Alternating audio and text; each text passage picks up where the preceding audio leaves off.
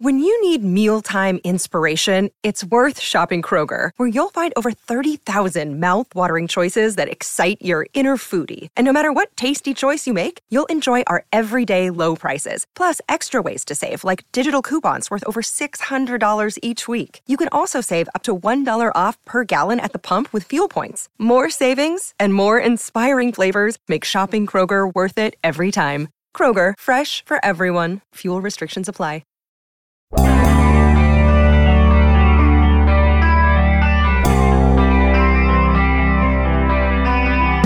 think they talk about the offensive line, in the other 31 NFL markets, the way we do? Morning to you. Good Wednesday morning. I'm Dejan Kovacevic of DK Pittsburgh Sports, and this is Daily Shot of Steelers. It comes your way bright and early every weekday. If you're into hockey and or baseball, I also offer daily shots of Penguins and Pirates in the same place that you found this. The offensive line. Here we go again. It's not settled. It's not done. It's probably not even halfway done if you get into the percentage of the five positions that are really unknown at the moment, which is crazy.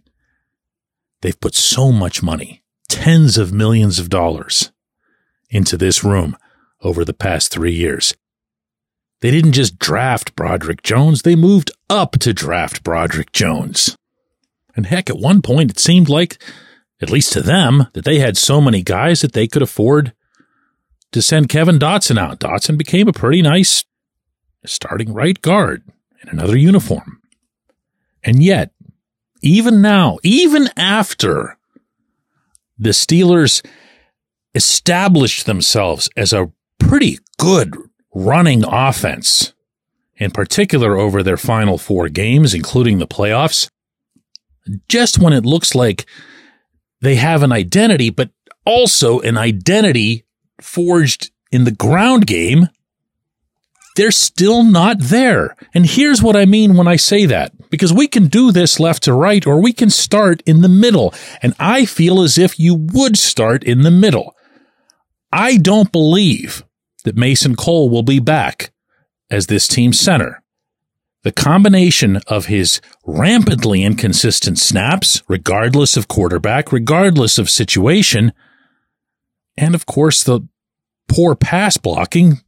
Yeah, I mean, that's not somebody that you're eager to have back in that role, which leaves you one of three options to replace Cole. One is to move James Daniels back to center from right guard. He has spent extensive time, including in Chicago, as a starter at the center position. Do you want to do that? Is there a reason that Daniels was moved off center, even though he came with that specific item on his resume? Do you also want to mess with what Daniels has achieved at right guard, where he has been, by every available measurement, pretty good? Now that he's kind of worked through his middle 20s and established himself in the league, maybe he is now a right guard. Don't have that answer. And at the two tackle positions, man, where do you even start? I don't believe that the Steelers management and coaching staff feels the same about Dan Moore as the general public seems to. But I see what the general public sees. I see a guy who gets beat a lot over there. Moore's been decent on the run block, but you're just not going to get away with being good at half of the job. Not at that position. Not on the quarterback's blind side. So what do you do? Well, obvious move. Jones goes from right tackle back to left tackle where he made his name and where I'm sure I don't have to guess at this one. Management envisioned having him for many, many years when they made that trade up to get him. If you have someone who can play left tackle better than they can play right tackle and they're valuable to you, then you are not smart if you're leaving them at right tackle. Jones himself wants to move back. Not that he gets to make the call, but he's made that clear on multiple occasions. Moore can't play right tackle. Oh, okay. Well, that's fine because you have Chuks Okorafor. right here in house with another year on his contract. It's expensive at 8 million, but when you're paying a rookie at a rookie wage and you've got another guy on a rookie contract and you've got not a great deal of expense that's lingering around the positional room, eh, that's fine, right? Well, no, no, because Chuks was benched and he was benched in a way that embarrassed him. And after the season, he made clear that he would not have re signed with Pittsburgh had he known this would happen to him. Now, does Chuks get to storm or stomp his way out of Pittsburgh? No, because then he's out 8 million bucks. But are the Steelers going to feel any great urge to pay him that 8 million bucks and keep him around if he's unhappy or pouting or won't let go of what happened this season? Probably not. So all right, then move Moore over to right tackle. There, there it is. I solved it, right? Well, Jones goes to the left side, Moore goes to the right side. No, no, because everybody in that building on the south side will tell you that Moore can't play right tackle. He's got no history of it other than some reps that he took in Latrobe, and he's just not comfortable over there. So, to review, entering the 2024 season, you're going to have a new person at left tackle, a new person at right tackle, a new person at center. And oh, by the way, if Daniels is the guy who gets moved from right guard to center, you're going to have a new person at right guard, which will be new people at, I've already lost count, but I think that's four out of the five positions. And then all through OTAs, mini camp, training camp, preseason, all you're going to hear about related to the offensive line is how they need to gel and how that takes a really long time. And then it's going to happen through the first one, two, three, four weeks of the season. And then in November, you're going to hear how they're finally feeling good. This is it. They're going to be heading into the bye week or something.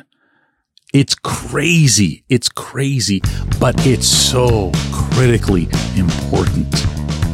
Never, ever, ever underestimate what you had here with the previous offensive line that was in place for pretty much a decade.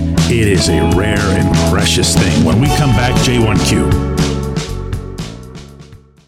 This segment of Daily Shot is brought to you by our good friends at Mike's Beer Bar. They're located on Federal Street, directly across from PNC Park. Mike has more than 500 beers on tap, including from more than 50 local breweries. Stop in and say hello. Tell Mike we sent you. Mike's Beer Bar, Exciting news from Live Casino Pittsburgh's Poker Room. Join them this month for an $8,000 cash drawing on January 21st at noon.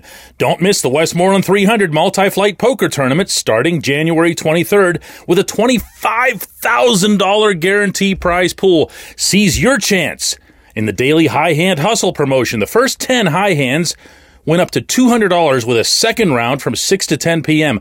More action, more winnings, only at Live Casino Pittsburgh's Poker Room. Visit livecasino.pittsburgh.com for details. Also, be sure to follow Live Pittsburgh's Poker Room on X at Live Poker WML for promotion and tournament news.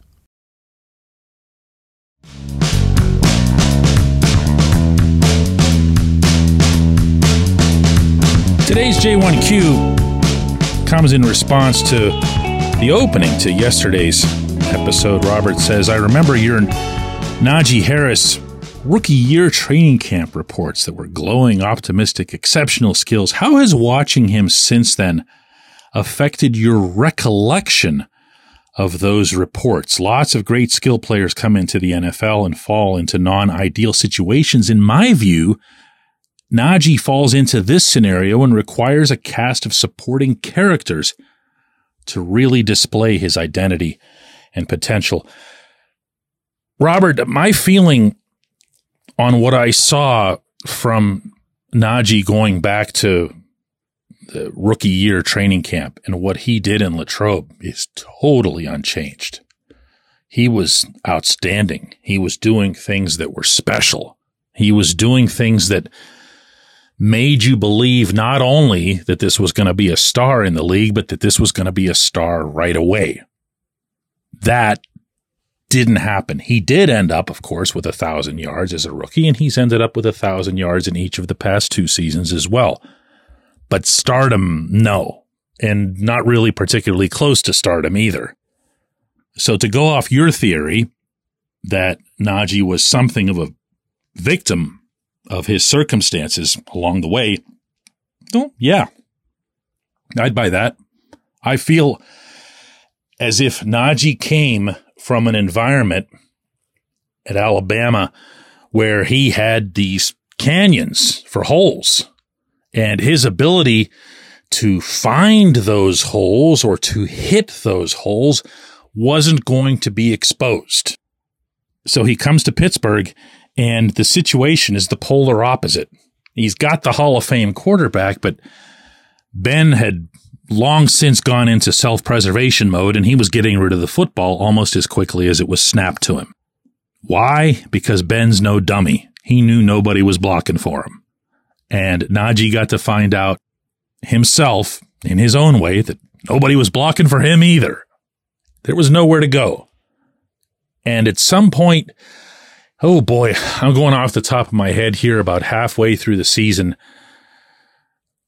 right before the bye, if memory serves, we were on the road somewhere and Najee and I had a talk. And what he got into, and I mean passionately, was about how something, anything needed to change with the way he and the line were working together. After that, this part you'll definitely remember, he was able to find some holes. He was able to work with those guys give them a real reason to feel good about themselves.